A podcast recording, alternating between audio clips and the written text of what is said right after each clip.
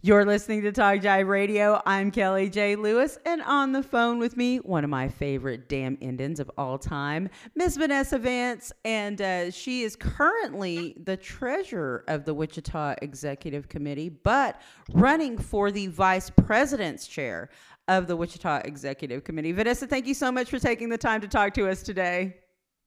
Thank you very much for having me. I really appreciate the opportunity.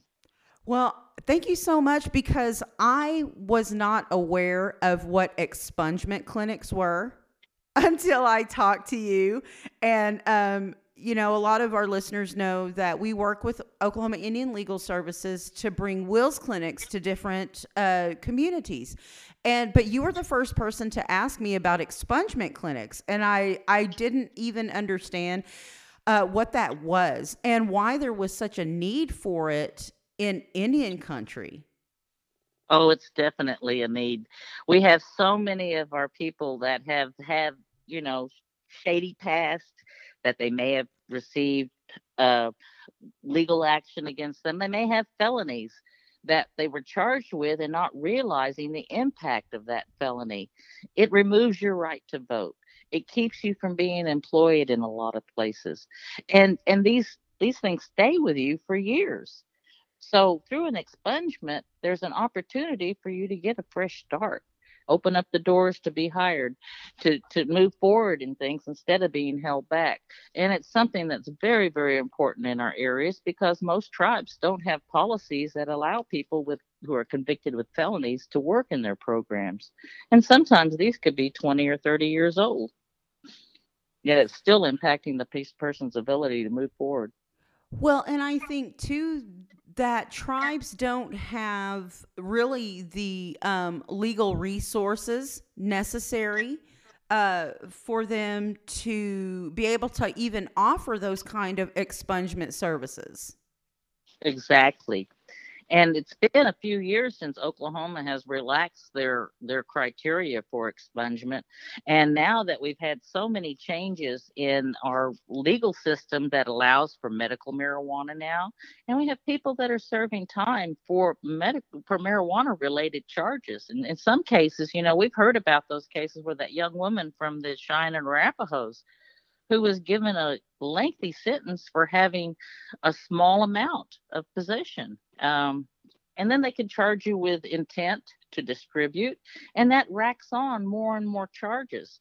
And again, it comes to a situation where maybe one person's mistake, being in the wrong place at the wrong time, could have lifelong implications. I think one of the things that I did not realize about um, expungement proceedings, um, not only for those folks who have had these things on their records uh, for 20 and 30 plus years, but what I what my mind automatically went to when I started learning about this were these um, non-violent offenders, and then the offenders who really didn't do anything wrong just kind of were in the wrong wrong place at the wrong time and and have this thing attached to them uh, needlessly. Exactly. And a lot of times they're young going into the legal system without adequate representation or understanding that taking a plea agreement is going to have that kind of an impact on them long after the case is over and settled the fines are paid it's still going to be a black mark on you, regardless of what you do. Um, I know a lot of people that this has been a, a, a problem for them uh, to be able to get jobs, to get education either for a while there too, because remember they had that prohibition on getting student loans if you had any type of marijuana conviction. And, and, and I really do. not know whether that's changed. Yeah, there's a lot of misdemeanors that can um, disqualify you from federal student aid. So that's absolutely a huge barrier into being able to move on. And it's going to be a key part to any reentry program that we try to set up. Well, and you know, it does take, you have to wait for a while if you've been convicted of a felony. But if you've served your time in prison, you've paid your price. And so it should be able to you know, have uh, resources to help you actually make that move back into society. And it's an area we really failed our tribal members in providing for. Like, you know, recently we did the COVID payments eligible to all tribal members 18 and over. We ran into a problem trying to get that resource to our, our prison, our, our uh, tribal members in prison because they have limits on what they can have on their book, what they can buy and spend, how you can put it in. And a lot of times it costs more money to give them money than it's really going to get any use out of. So we are reconsidering how we're going to provide those assistance to those that may be in- incarcerated.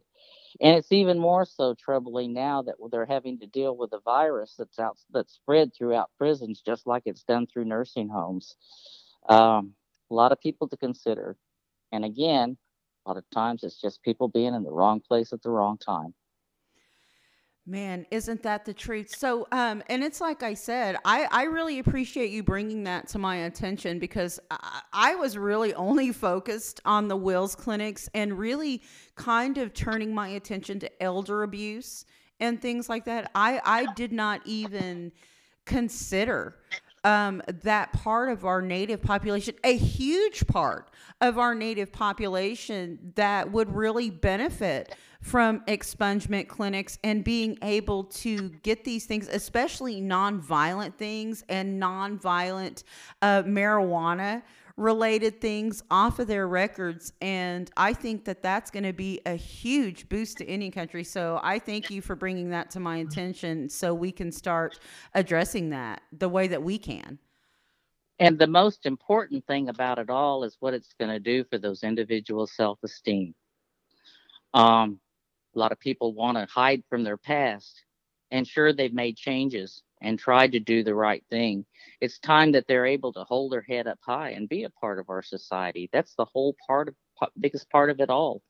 And I don't want to leak, you know, go without saying that those wills clinics are so important now, particularly since people really, really do not understand the, the implications of the American Indian Probate Act and how that is going to impact your rights to be a landowner and owner of trust property.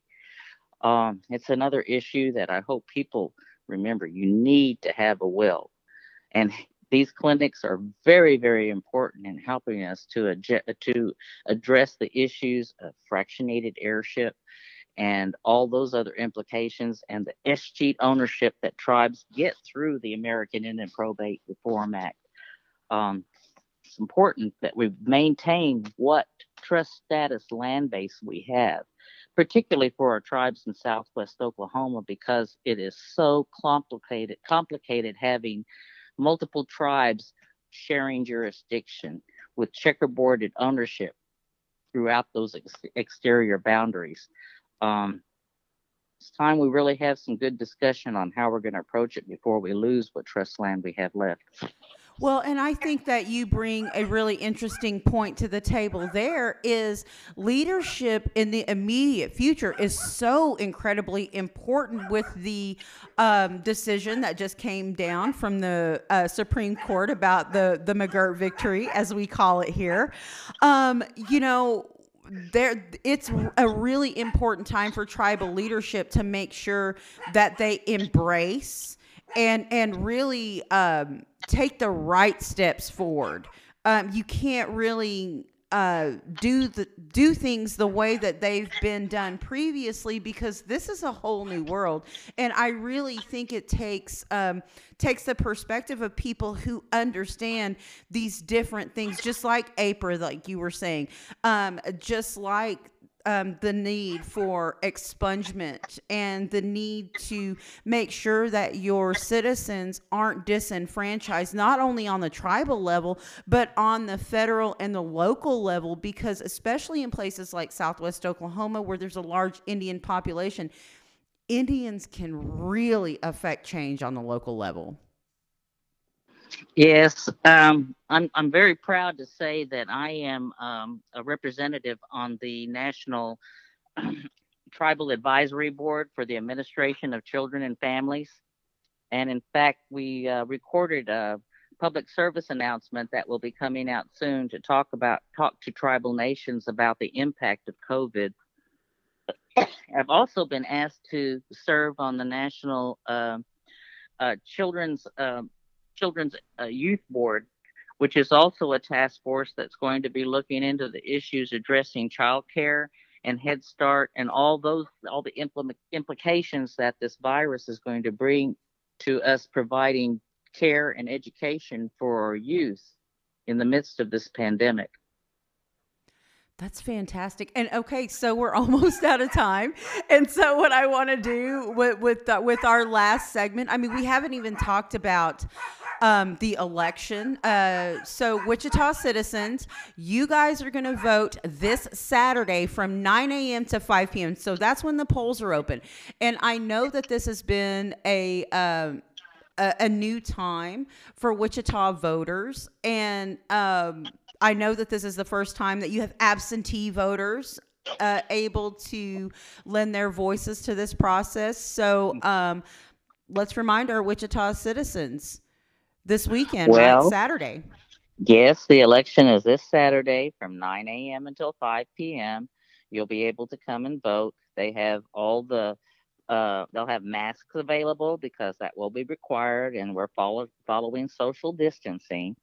So please come out. We will not have an in person meeting. Our tribal council meeting will be by Zoom. Um, the agenda has been put out. And I hope every, all our tribal members have an opportunity to come out and vote. Uh, and I'd appreciate your vote. I'm running for vice president this time. I will no longer be the treasurer because I have full confidence in the only only candidate we have for that position. I think we've got an opportunity to do great things in our tribe. So I hope everyone takes the time to come and vote. And let's talk about, too, um, really kind of the uh, prospect going forward of in this time of COVID and um, really kind of picking up next year and planning for that and the importance of that?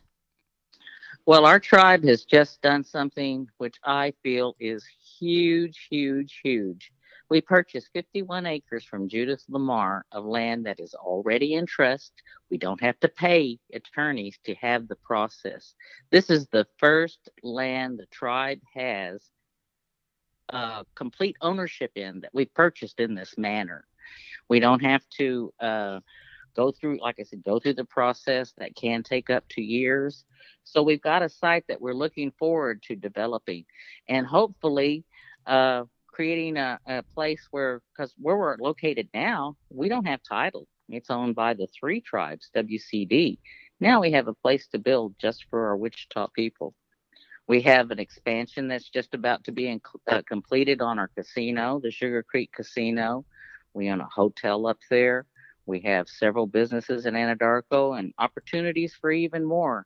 I'm really, I really think we've got a good future going forward. So, but we need leaders who understand all the implications that come with us making progress and understanding the long in the long run what infrastructure needs we need to plan in order to make those things a reality in a functioning governmental entity uh, in particular on this new land because it's going to need water, electricity, gasoline. All those resources are going to have to be brought out there. So we're starting from from ground up. Um, but we also have other needs. We need to we need a new campground.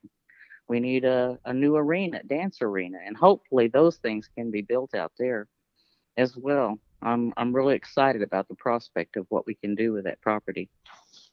I think it's a really exciting time for the Wichita tribe. I mean, I think that you are one of the most, if not the most, uh, progressive tribe in the area, and that really comes from the love that um, and i know that leadership doesn't always agree but at its core i think everybody has that love for their people and i think that I th- I don't think that change is a bad thing. And you know, I've talked to Matt Robertson a few times on this station, and I agree with him that it's time for the tribes of the WCD to come together and to to be powerful in in their collective voices. And and I think that I think that there is a lot of value in in that change into opening those doors and i'm really really excited to see where where the Wichita tribe goes uh, in the in the immediate future and in the near future because I think that you guys are going to continue